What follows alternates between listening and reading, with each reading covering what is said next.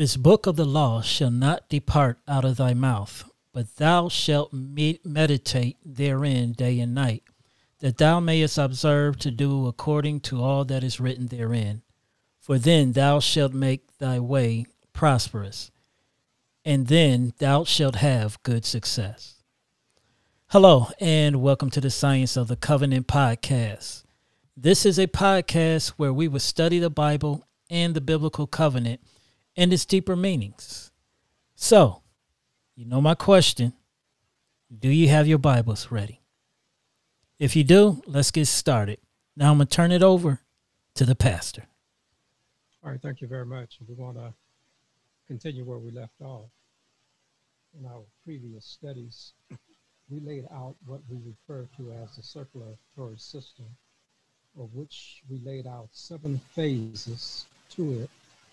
These seven phases were first dealt with in the type. Now we'll observe them in antitype. As we did in the type, let us follow the same procedure in the antitype. As we enter into the antitypical phases of the circulatory system, we'll take it step by step. Our first phase is that of confession. So we want to look at the confession stage uh, in the antitypical fulfillment as we did in the typical fulfillment. Now, the first of these we call the confessional phase. And so in the confessional phase, what we want to do is to turn to Leviticus chapter 4, and we want to look at verse 4, Leviticus chapter 4, and also verse 4. And here we read in Leviticus chapter 4 and verse 4 And he shall bring the bullock unto the door of the tabernacle of the congregation before Yahuwah, and shall lay his hand upon the bullock's head and kill the bullock before Yahuwah. In this passage of scripture, we are told the process whereby the confession of one's sins were carried out. In this uh, fourth chapter, we are given both how the priests and the congregation confess their sins. When either the priest or a congregant con- congre- congregationist or congregant sin, they would bring the appropriate sacrifice to make it atonement for their sins. In verses uh, 4, and then we also want to look in the same fourth chapter of Leviticus and look at verse 15. Leviticus 4 15 says, and the elders of the congregation shall lay their hands upon the head of the bullock before Yahweh, and the bullock shall be killed before Yahweh. So, what we see here is that in both the individual as well as when the elders uh, came to confess their sins, they would do it by a gesture of laying their hands upon the head of the sacrifice. So in verses 4 and 15 of the fourth chapter of Leviticus, we are told that those who were offering the sacrifice would lay their hand upon the head of the sacrificial animal. In this gesture of laying one's hand upon the head of the sacrifice, we are told in Leviticus 16 21 uh, as to what this meant. So let us turn to Leviticus 16 21. Now, here in Leviticus 16 21, again, we see the same process, but it goes into somewhat of, of a more detail. It said, And Aaron shall lay both hands, and Aaron shall lay both his hands upon the head of the live goat and confess over him all the iniquities of the children of Israel, and all their transgressions, and all their sins, putting them upon the head of the goat, and shall send him away by the hand of a fit man into the wilderness.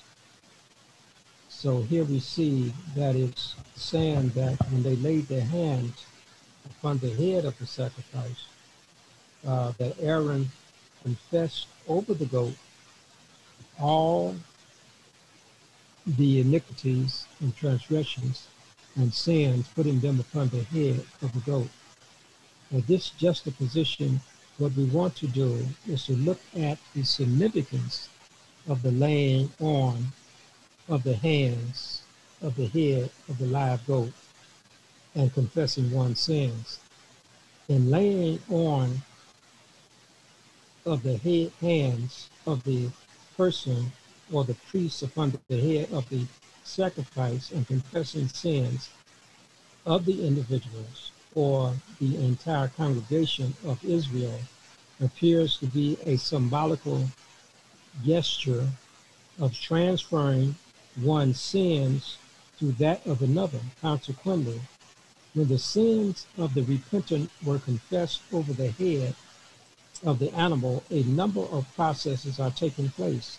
Let us go through these processes piece by piece by comparing the typical with the antitypical. So when we look in there and we see the hands being laid on the head, we want to see what is the significance of this. Now, first, the first thing we want to do uh, as we look at this process in this particular first phase of confession. Uh, and this is this is quite basic. We want to understand this. First, the bringing of the animal sacrifice has a significance of which we will look into. Now, why couldn't the repentant sinner just come to the priest and confess one's wrong and go on one's way? No, no, no. It required much more than this. What we must understand is that every sin committed in this universe must be accounted for and given both a sentence and a penalty. The sentence and a penalty for all sin was the same for Israel as it had been for our first parents, Adam and Eve, when they violated Yahweh's covenant. Now let's let's let's go to Genesis chapter two. And we want to look at a couple of verses there. We're trying to look at this sacrifice, why they needed a sacrifice. And that's Genesis. And we are considering chapter 2. And here in the second chapter of Genesis, we want to start with verse number uh, 16. Genesis 2:16. And here it says, and Yah Elohim commanded the man, saying, Of every tree of the garden thou mayest freely eat, but of the tree of knowledge of good and evil thou shalt not eat of it, for in the day that thou eatest thereof thou shalt surely die. So when we read that as Elohim spoke to Adam, he was giving him the covenant. And the covenant was in these verses that he could eat of all of the trees in the garden, but of the tree of knowledge of good and evil, he was not to eat of it. Moreover, we are told that Elohim explained to them the covenant stipulations that if they ate of the forbidden, that both the sentence of death would be pronounced upon them and the penalty of death would be executed upon them. We know that our first parents knew about the sacrificial system because Yah himself slew an animal and made coats of skins and he clothed them. And we read this in Genesis chapter 3. And notice what it says in verse number 21. It says, And unto Adam also and to his wife did Yah Elohim make coats of skins and clothe them. So we know that these coats of skins were made from the animal sacrifice that Elohim himself had slain in order to make coats of skin for Adam and Eve. Furthermore, we are told that Cain and Abel offered sacrifices, which no doubt they learned from their mother and father, Eve and Adam. So we turn to Genesis chapter 4. Genesis chapter 4, and we want to read from verses 3 to 5. It said, And in the process of time, it came to pass that Cain brought of the fruit of the ground an offering unto Yah. And Abel, he also brought of the firstlings of his flock and of the fat thereof. And Yah had respect unto Abel and to his offering, but unto Cain and to his offering he had not respect. And Cain was very wroth, and his countenance fell.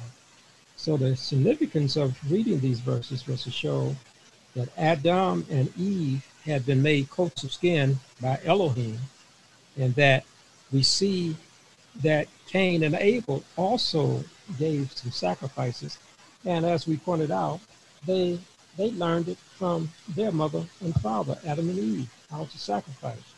Now, when we turn to Genesis 3.15, notice what it says. Genesis 3.15.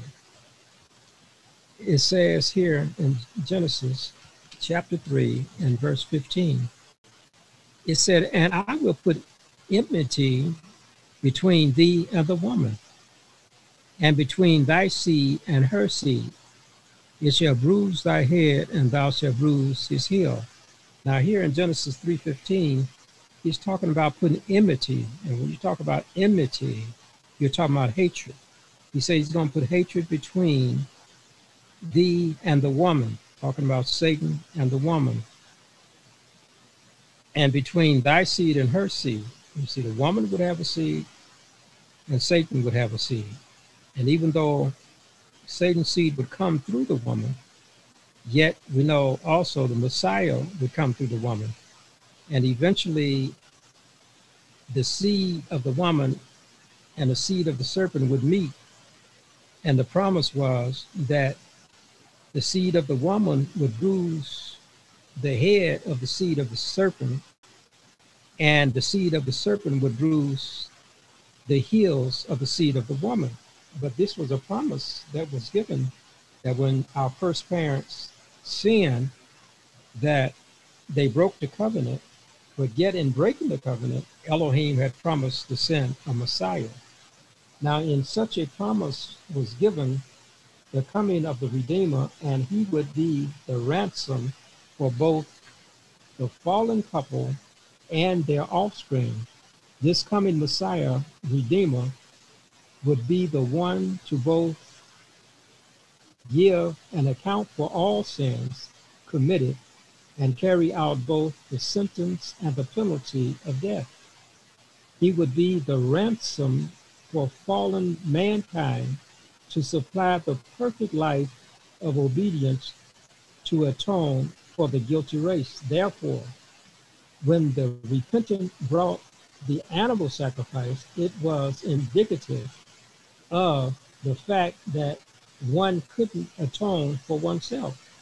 One had to have a perfect person to stand in one's place, and that perfect person was the promised Redeemer spoken of in Genesis 3.15. Genesis 3.15 speaks about the coming Messiah.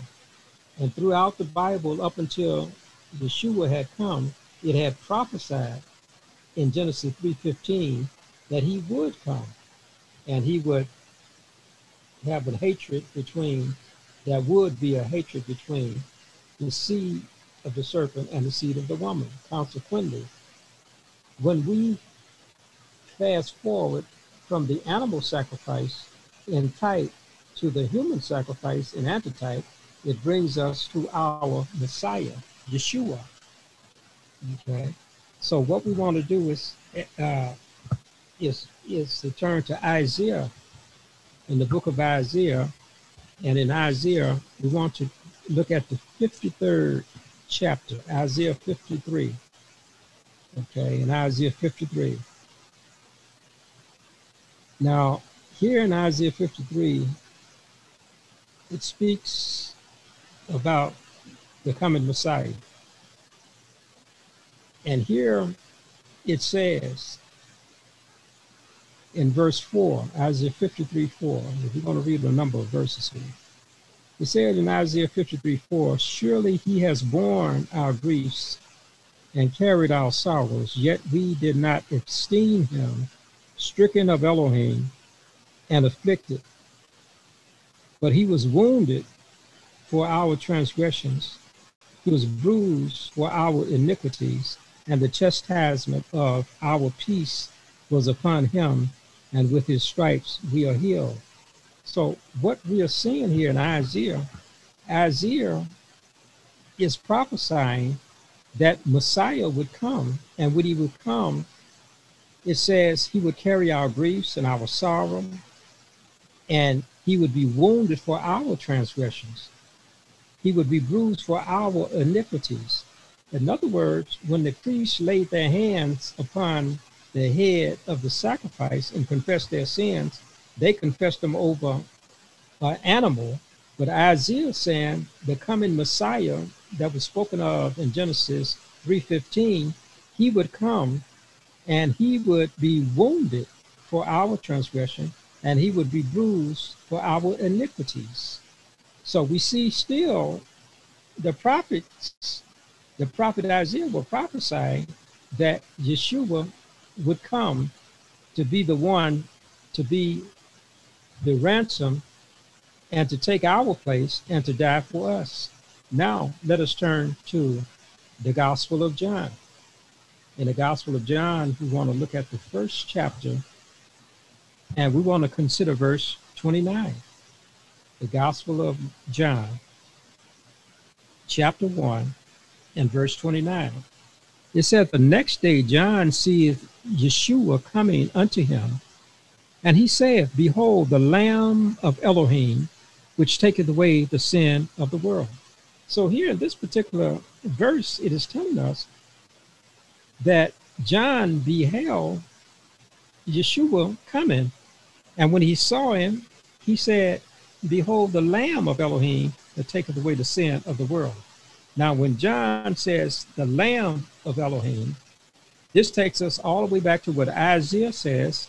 Moreover, it takes us all the way back to the Garden of Eden that Elohim promised the first parents that because they sinned, he would send them the sacrifice. And John is beholding the sacrifice, and he calls Yeshua the Lamb of Elohim. In other words, the whole purpose of Elohim sending his son was to die for sin. And so John is saying, the Lamb of Elohim, and this Lamb that has come, he is to take away the sin of the world. Now, how is it that we cannot atone for our own sins we have committed? Why do we need Yeshua to atone for our sins? We are going to answer this question in a twofold way in order to see why it is that we need a ransom in our behalf. What we'll do is to explore the atonement process without a ransom and proceed to explore the atonement process with a ransom. So let us consider the first question an atonement without a ransom. If we were to come to Yah without a ransom, this would mean that we would have to be served the sentence and receive the penalty for the sins we have committed. So we would ask ourselves the question first, we would ask the question if we atone for ourselves, what would we have to do?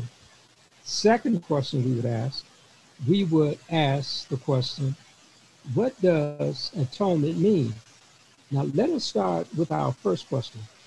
What would what would we have to do to atone for ourselves? In other words, in days of old, if they came to the sanctuary and didn't have any offering uh, to offer up, could they atone for themselves? Could we today atone for ourselves? If we were to approach Elohim and say to him, we would like to atone for our sins without any ransom, he would say to us that all sin is punishable to death. And if you do it yourself, then you would have fulfilled the claims of the law. The law within Yahweh, the law and which the law which Yahweh has given states that the sentence and the penalty for breaking the law within the covenant would be death. This covenant was given to our first set of parents in Eden when Elohim explained it to Adam. Now, when we go back to Genesis chapter 2 in verses 16 and 17, we'll reiterate the covenant again. Okay. Now, the covenant, the covenant states in verse 16, it says, And Yah Elohim commanded the man, saying, Of every tree thou mayest freely eat, but of the tree of knowledge of good and evil thou shalt not eat of it, for in the day that thou eatest thereof thou shalt surely die. That was the covenant. If they obeyed, they lived. If they disobeyed, they died. So when Adam and Eve made a breach in the covenant, both the sentence and the penalty went into effect immediately. Man was destined to die. Consequently, when they sinned by eating of that which was forbidden, they paid with their life. And in doing so, they satisfied the claims of the law, which says a lawbreaker must die, and that they and that they did. And by them dying for their violation of breaking the law of the covenant, they satisfied what the law demanded, which was death. Yes, by them dying for being covenant breakers, they justified what Elohim's law demanded, which was death. Some may say that because one dies in order to receive just compensation for breaking the law, that one has done what was required to atone for, for oneself. Now, while it is true that one can die to fulfill what is required by the law by dying oneself, but one must understand that when one dies for what one does, it is an eternal death. So even though we may make the choice to die for the sins we have committed in order to satisfy both the sentence and the penalty of death. Yes, we have justified and given to the law what it is that the law requires when one breaks it. We have done that when we die.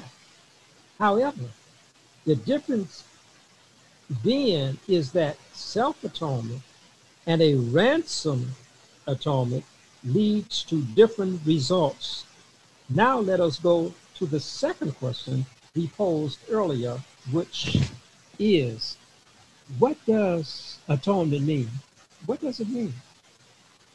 When we study the atonement from Yah's covenant, his atonement involves his, his atonement involves going beyond ourselves You see, when we bring ourselves, we are sinful and we will die. We can atone for ourselves, but we'll never have life again. Yah's atonement goes further than us dying to justify ourselves. In self atonement, we can die for our sinful actions, but after that, we'll be barred from eternal life. The significance of Yah's atonement is not only to die for sin to satisfy both the sentence and the penalty of the law. In Yah's atonement, we now we not only experience the doing away with both the sentence and the penalty of death, but we are given eternal life. He takes our eternal death in exchange for eternal life. Consequently, the way Yah defines the means of atonement is to remove the sentence and the penalty of which causes death and to continue living. To be atoned for means to be reconciled to Elohim. This means that one is at one meant with him. To be at one with Elohim means there are no sins in the life, in our life, which would separate us between him. So when we have his atonement, we have a sacrifice that between that stands between us and our creator. And when we do that, then we are free from sin because the sacrifice that is going up in our behalf is a spotless sacrifice. So the question we ask is how do we obtain a sinless state of existence of which we can be accepted by Elohim? We do this by accepting the ransom Yah has provided for us. Just as in the typical phase of one's confession, the repentant had to bring a sacrifice, even so, in the antitypical phase, a sacrifice had to be provided. This antitypical sacrifice was not an animal sacrifice, it was a person. Now, Paul tells us something about the living sacrifice of the person Yeshua. So we want to turn into the book of Hebrews. In the book of Hebrews, we want to look at chapter 9.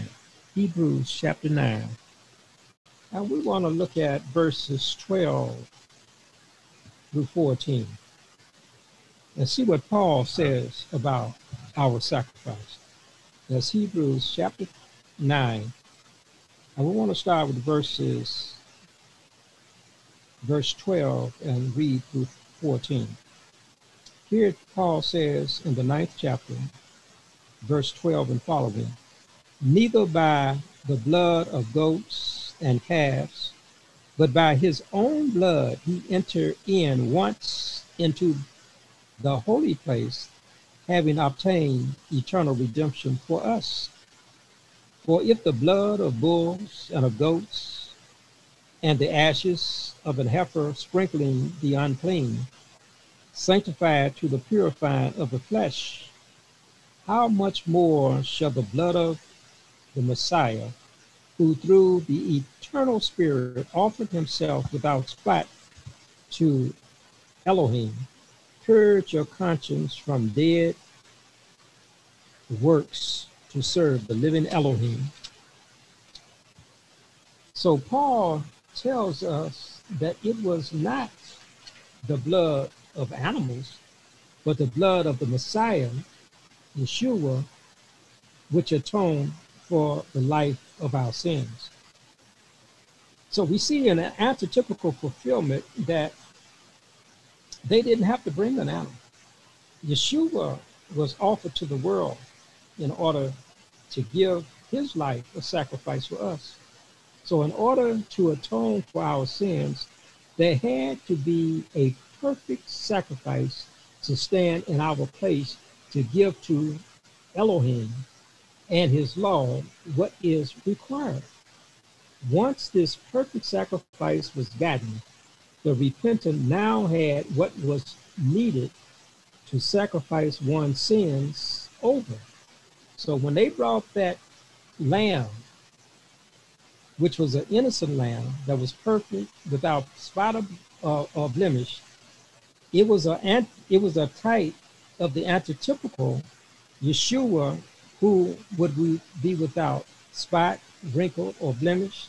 He would be without sin or iniquity or transgression. He would be free from all of that.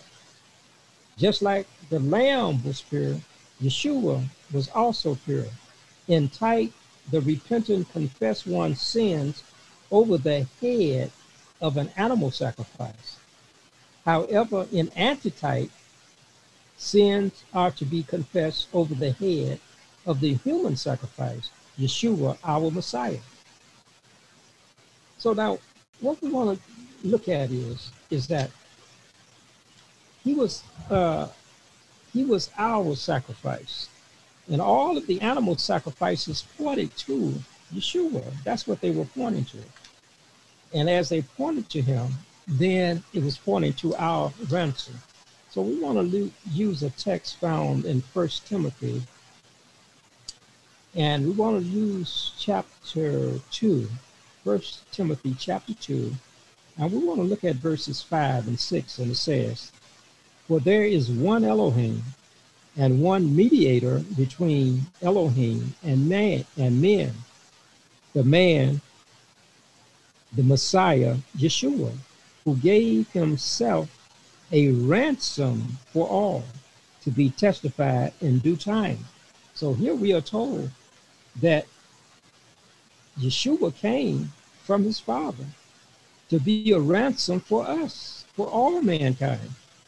And if we would accept that sacrifice, then we would be accepting a pure, holy, and a righteous life to atone for us. Okay. Now, when we uh, when we look at uh, the sacrifice of the animals, they pointed toward the sacrifice of the Messiah.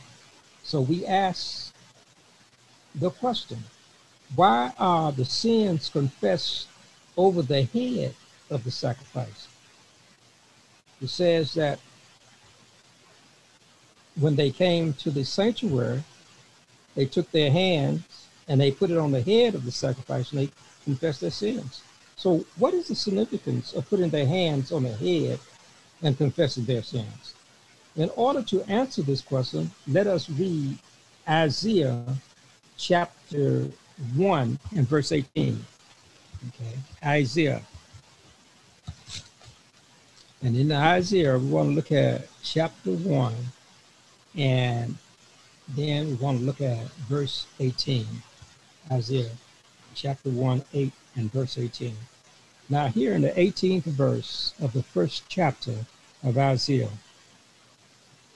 it says, Come now, and let us reason together, said Jehovah.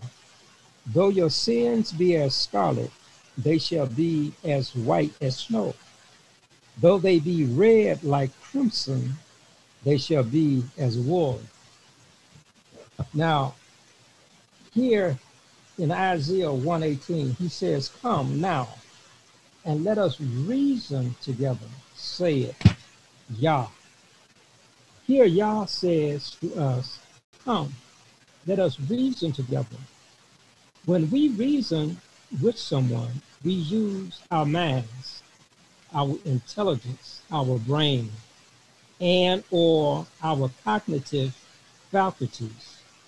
The things he wants to reason with us on is our sins. He says our sins be as scarlet, they shall be as white as snow. Though they be red like crimson, they shall be as wool. What we experience in this cognitive conversation is that when we deal with salvation, Yah wants us to understand what it is that we are doing. He doesn't just want us to accept hook, line, and sinker everything that we do in salvation without an understanding. He says, Come, let's reason together. And in this passage of scripture in Isaiah 1 18, he is saying, Come, let us reason together about our sins. He reasons with us. This reasoning goes on in our head. He wants us to intelligently understand that if we accept his sacrifice for our sins, what he can do for us. When we accept the sacrifice of his son, he can exchange a red life of sin for a white life of righteousness. So this is this is what he is saying. So the first phase in confession is is that we must have the right sacrifice, which is Yeshua. And when we got that sacrifice, he said, let's reason. So when we reason, we reason from our heads. And so the reason why we put the hands on the head is because his his intelligence is imparted to us and our ignorance is imparted to him. Let us understand that when we sin, we do so from our minds first. Our minds have to make up, have to be made up to do what we do. And once our mind is made up, then our hands and our bodily functions carry out what's in our minds. So, in order to get redemption, there has to be a change of our minds. And when our minds are changed, then we can be changed. And so, when we confess our sins, we're confessing what's on our mind and we put them on Yeshua. And Yeshua, in turn, gives us the mind that he has. This is why the Bible says, let this mind be in you that was in Yeshua, the Messiah. So it's very important to put the hands on the head because the hands on the head means that you are intelligently understanding that when you give up your mind of sin, he gives you his mind of righteousness. Now let us let us turn to uh, in the Psalms, we want to look at the 51st division of the Psalms, Psalms 51.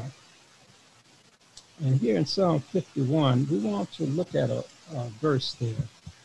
Psalms. And in Psalms, the 51st division, we want to look at verse number 7. Okay. This is David speaking. Okay. David wrote this song. David says here in Psalms 51 and verse 7, he said, Purge me with hyssop, and I shall be clean. Wash me, and I shall be whiter than snow. See, like Isaiah says, Come, let us reason together. Though your sins be as scarlet, they shall be as white as snow. Though they be like crimson, they shall be like wool. And here David is saying, Purge me with hyssop. Now, hyssop was a plant and it was very bitter, but when one would eat or partake of hyssop, it would cleanse one's internal organs. And so David is saying spiritually that purge him with hyssop. In other words, give me the cleansing that I need. Wash me, and I shall be whiter than snow.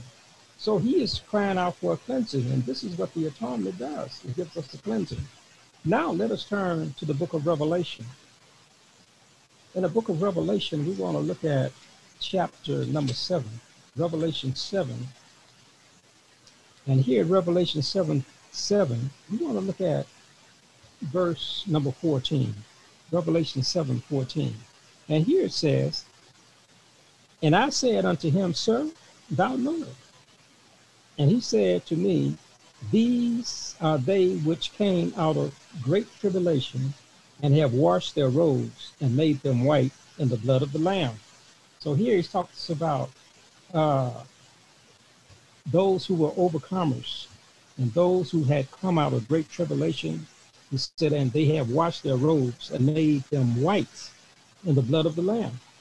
Now we all know that blood, that blood is red, but he said they washed their robes and they made them uh, white in the blood of the Lamb. So what we're looking at is that when we get the blood of the Lamb, he gives us his pure life and he takes our vile life. You see, that's way blood works in the human circulatory system. It picks up the elements that should not be in the body and it carries it out and recycles the blood through the heart. And as the blood goes through the heart, uh, it is purified. You see, blood is actually blue, and then when it picks up oxygen, it turns red and lets it go through the body. So what are you saying here? That when we get the blood of Yeshua, or the life of Yeshua, which the blood represents, then what does it do?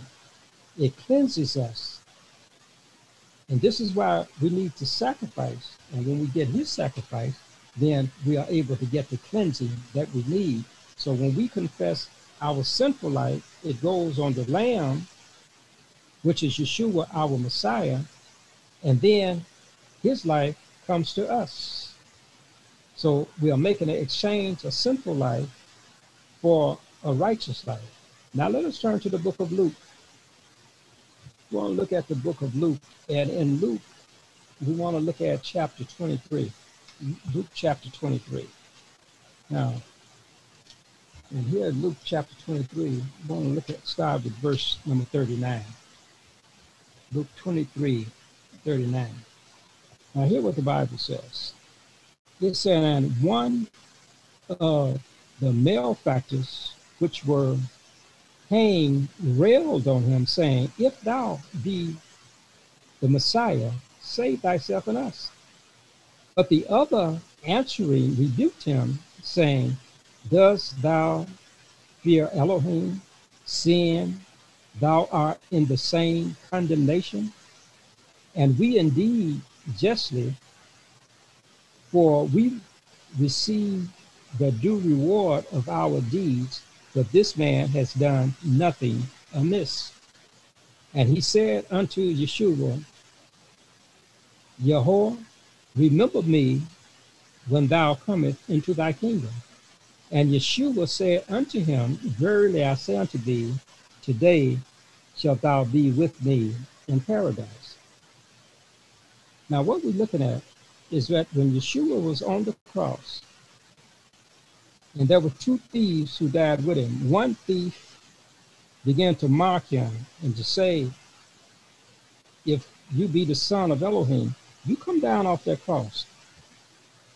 But the other thief he says, wait a minute. We are here because of what we've done. But this man has not done anything. And so when he looked at Yeshua, he said, Could you remember me when you come into your kingdom? And Yeshua said unto him, Verily I say unto thee, today thou shalt be with me in paradise. In other words, he wasn't saying uh, in verse 43 that immediately that day that they would go to paradise together. That's not what he was saying. It's just that when they put the comma in this particular verse, it gives you the impression that when he said that, both of them that day would go to paradise. But we know that that wasn't possible because when you follow the narrative on down, Yeshua expired and they put him in the tomb. So he, he didn't go uh, straight to paradise that day. But what he was saying was simply this. He was saying today, in other words, he was saying today, and that's where the comma should have been. Because when you read it and it says, Ye and Yeshua said unto him, Verily I say unto thee today, comma, that's where it should have been. But instead of putting a comma by after day, they said, Verbally I say unto thee, comma, today shalt thou be with me in paradise. So the comma is actually in the wrong place. But the meaning that Yeshua was saying that I'm speaking to you today, but tomorrow you will be with me in paradise. But the point that we are trying to get is how there was a dialogue that was going on. It was the thief talking to Yeshua and Yeshua talking to the thief. This conversation was in their heads and they were verbalizing what they were thinking. This is why when our hands are put on the head, it's a symbolical expression of us discussing the salvational process with Yeshua, and he gives us his life and we give him our life.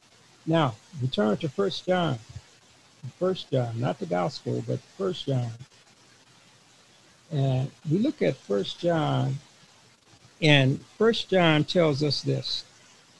In First John chapter 1 and verse 9, it says in verse 9 of the first chapter of First John, if we confess our sins, he is faithful and just to forgive us our sins and to cleanse us from all unrighteousness. So here it is. When we confess our sins over the head of Yeshua by intelligently understanding that when we come to accept his life as our ransom, he takes our old, vile, sinful, ugly, iniquitous life and gives us his righteous, sanctified, and holy life to us. And we have to confess it to him. And when we confess it to him, then he takes it and gives us what we need. When we confess our sins over the head of Yeshua, our ransom sacrifice, we are transferring our life of sin to him, and he is transferring his life of righteousness to the repentant.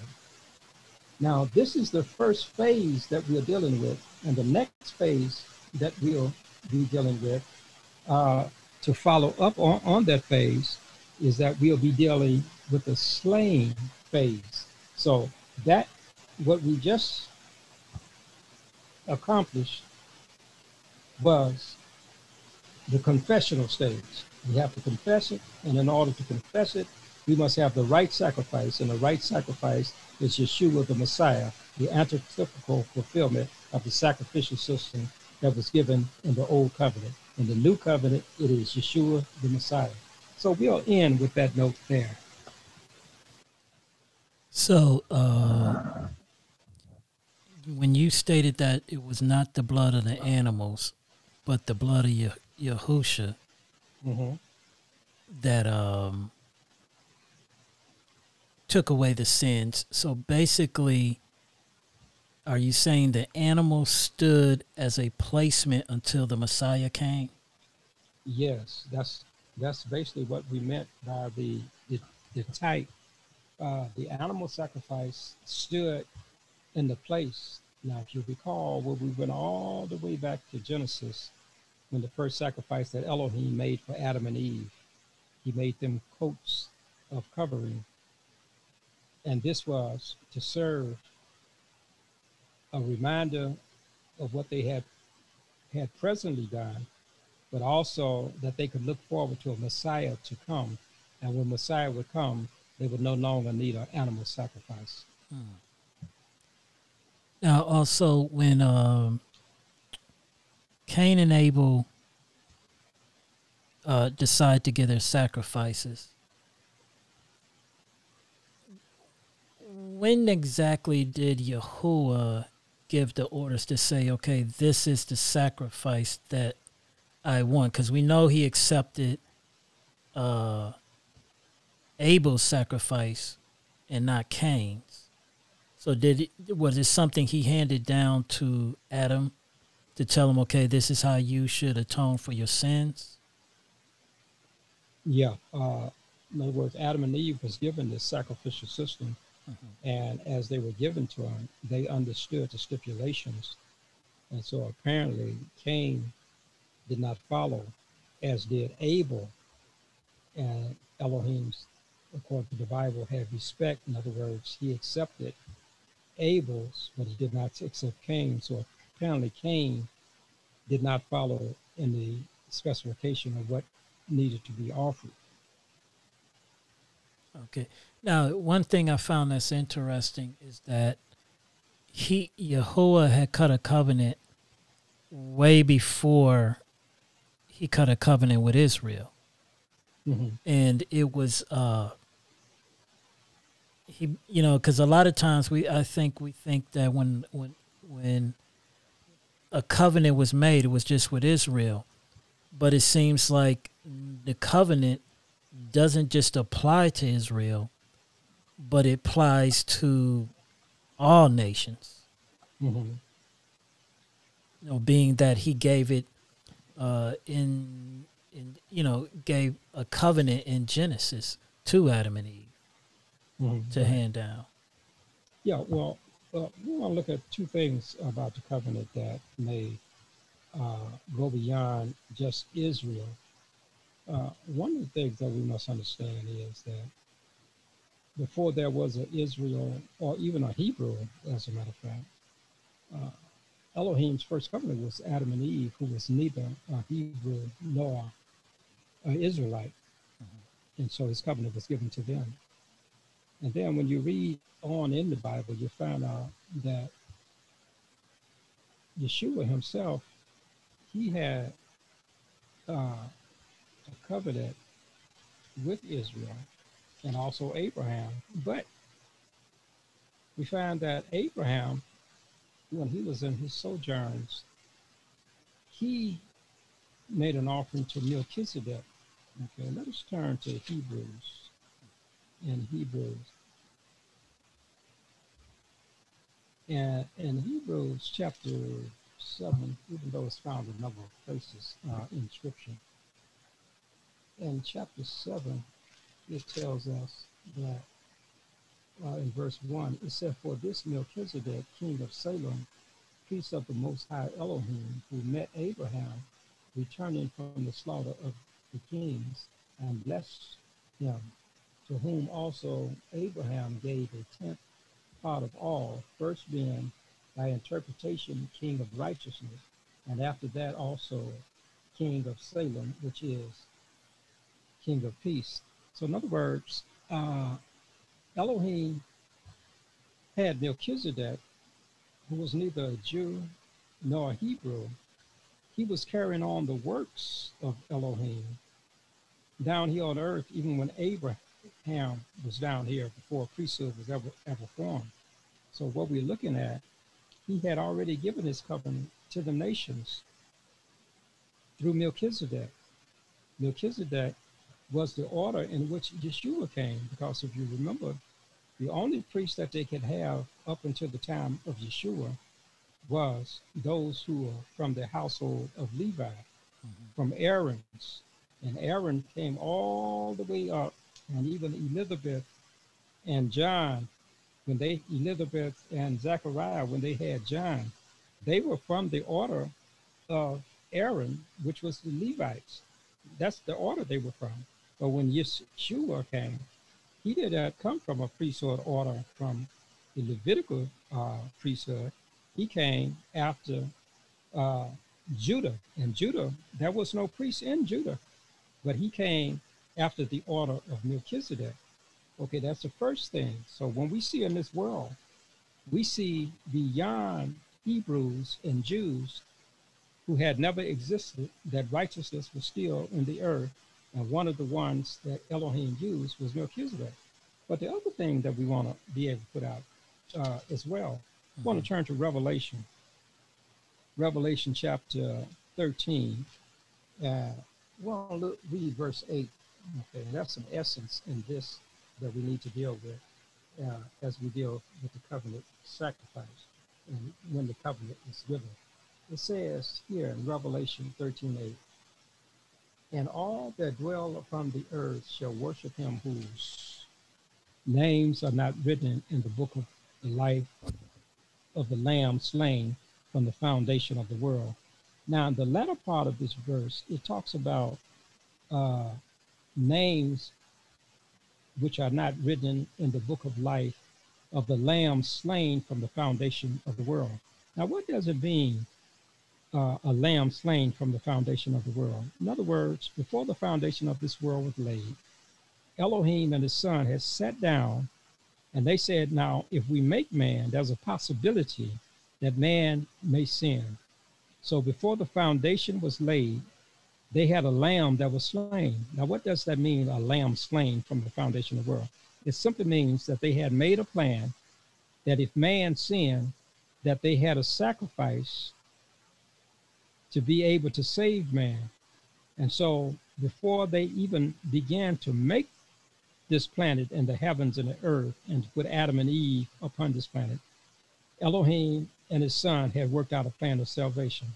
Now, if when they made Adam and Eve, if Adam and Eve had never sinned, perhaps Yeshua would never had to had to die. However, they had a plan that if man sinned, they had a plan. So when Adam and Eve sinned, the plan that they had made before this world was ever created was the insurance policy that if they sinned, they had a sacrifice. And that sacrifice we spoke about in Genesis 3:15 that he would put enmity between the seed of the woman and the seed of the serpent. And so that plan was made before ever there was a Jew or a Hebrew that was made by Elohim and his son from the days before the foundation of this world. Okay. And one last question before we wrap up. Uh, you stated that in order for the sins to be taken away, the person needs to be a perfect person. Mm-hmm. Is this why the animal had to be without blemish? Yes, that's right. In other words, uh, when we take in type the animal, they had to inspect it, make sure it had no disease, no defect. It, it, it couldn't have any blemish. It must be perfect. They must examine the legs, the eyes, and everything. They couldn't bring any lame sacrifice because the sacrifice must be perfect. And when it was perfect, it was representing the life of the Yeshua who would be perfect when he came. And therefore, when we bring a perfect sacrifice, that is the perfect sacrifice that is needed to take our place in order for Elohim to be able to remove the sentence and the penalty of death and also to restore back to us eternal life. Well, on that point, can you uh, take us to the throne of mercy? Okay. Beloved Father, again, as we have looked at the confessional stage, we tonight, we confess our sins over the head of the Messiah by, intelligent, by intelligently understanding the plan of salvation, that we need someone who is perfect to die for us in order that we might not only just remove the penalty and the sentence of death, but also to be able to restore in us eternal life. Therefore, we cannot sacrifice ourselves. We need a greater sacrifice than ourselves, which is Yeshua the Messiah. And we thank you that you have given us this Messiah, that even though we may die in this world, we can look forward to the resurrection of being with our Savior in the world to come. So thank you for the sacrifice, and moreover, thank you, Lord, that you have revealed to us the things that we need to know. And as we go day by day, help us to continue to confess and to express to you the sins that we have committed, that you can continue to give us the life of Yeshua. So as we impute our sins to you, impute your righteousness to us as we impart our sinful life to you, that you may continue to impart your life of sanctification to us. And as we go through justification and sanctification, we ask that when you do come, that we may be ready for your appearance, as we, along with the loved ones that we love and have prayed for and labored for, that as they accept the sacrifice, we, along with they, would one day hear from your lips, Well done, thou good and faithful servant, enter thou into the joy of your Jehovah. These and other blessings we ask in the name of Yeshua the Messiah. And for his dear sake, we do pray. Amen. Amen. Amen. Amen. That is our podcast for this week. We want to encourage you to follow our podcast weekly. Feel free to email us at the science of the covenant at gmail.com with your questions or comments. And as it states in 2 Timothy chapter 2, verse 15, study to show thyself approved unto Elohim, a workman that needeth not to be ashamed, not rightly dividing the word of truth. Until next week, shalom.